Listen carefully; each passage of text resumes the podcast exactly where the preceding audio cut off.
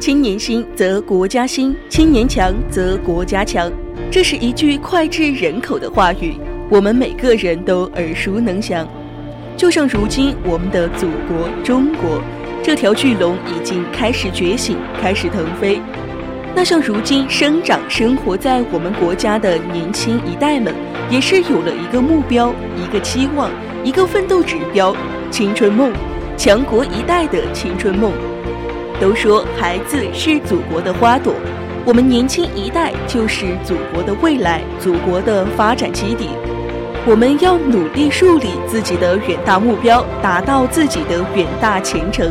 为把我们祖国建设得更加繁荣富强而做出巨大的努力，但是即使我们自己有这样的觉悟，现实却阻隔了一些人实现梦想的途径。所以国家做出了自己最努力的行动，助学助贫，才有了这个助学助梦助人的活动，让一些自己有心有学识的人不被现实原因所阻隔。能够去实现自己的梦想。都说我们青年一代要勇做时代的弄潮儿。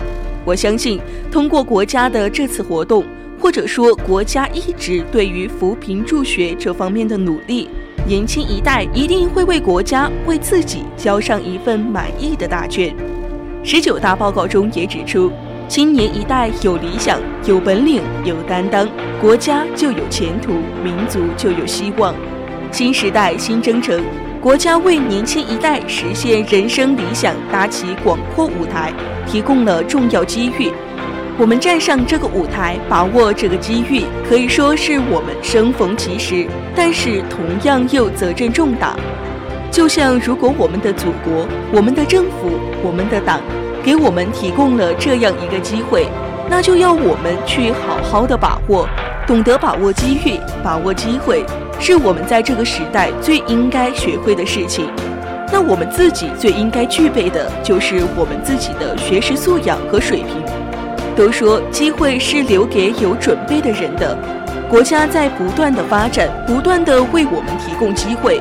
我们自己最应该做的就是努力提升，把握机会，实现自己的青春梦，努力做强国一代。为把我们的祖国建设得更加繁荣富强而不懈努力。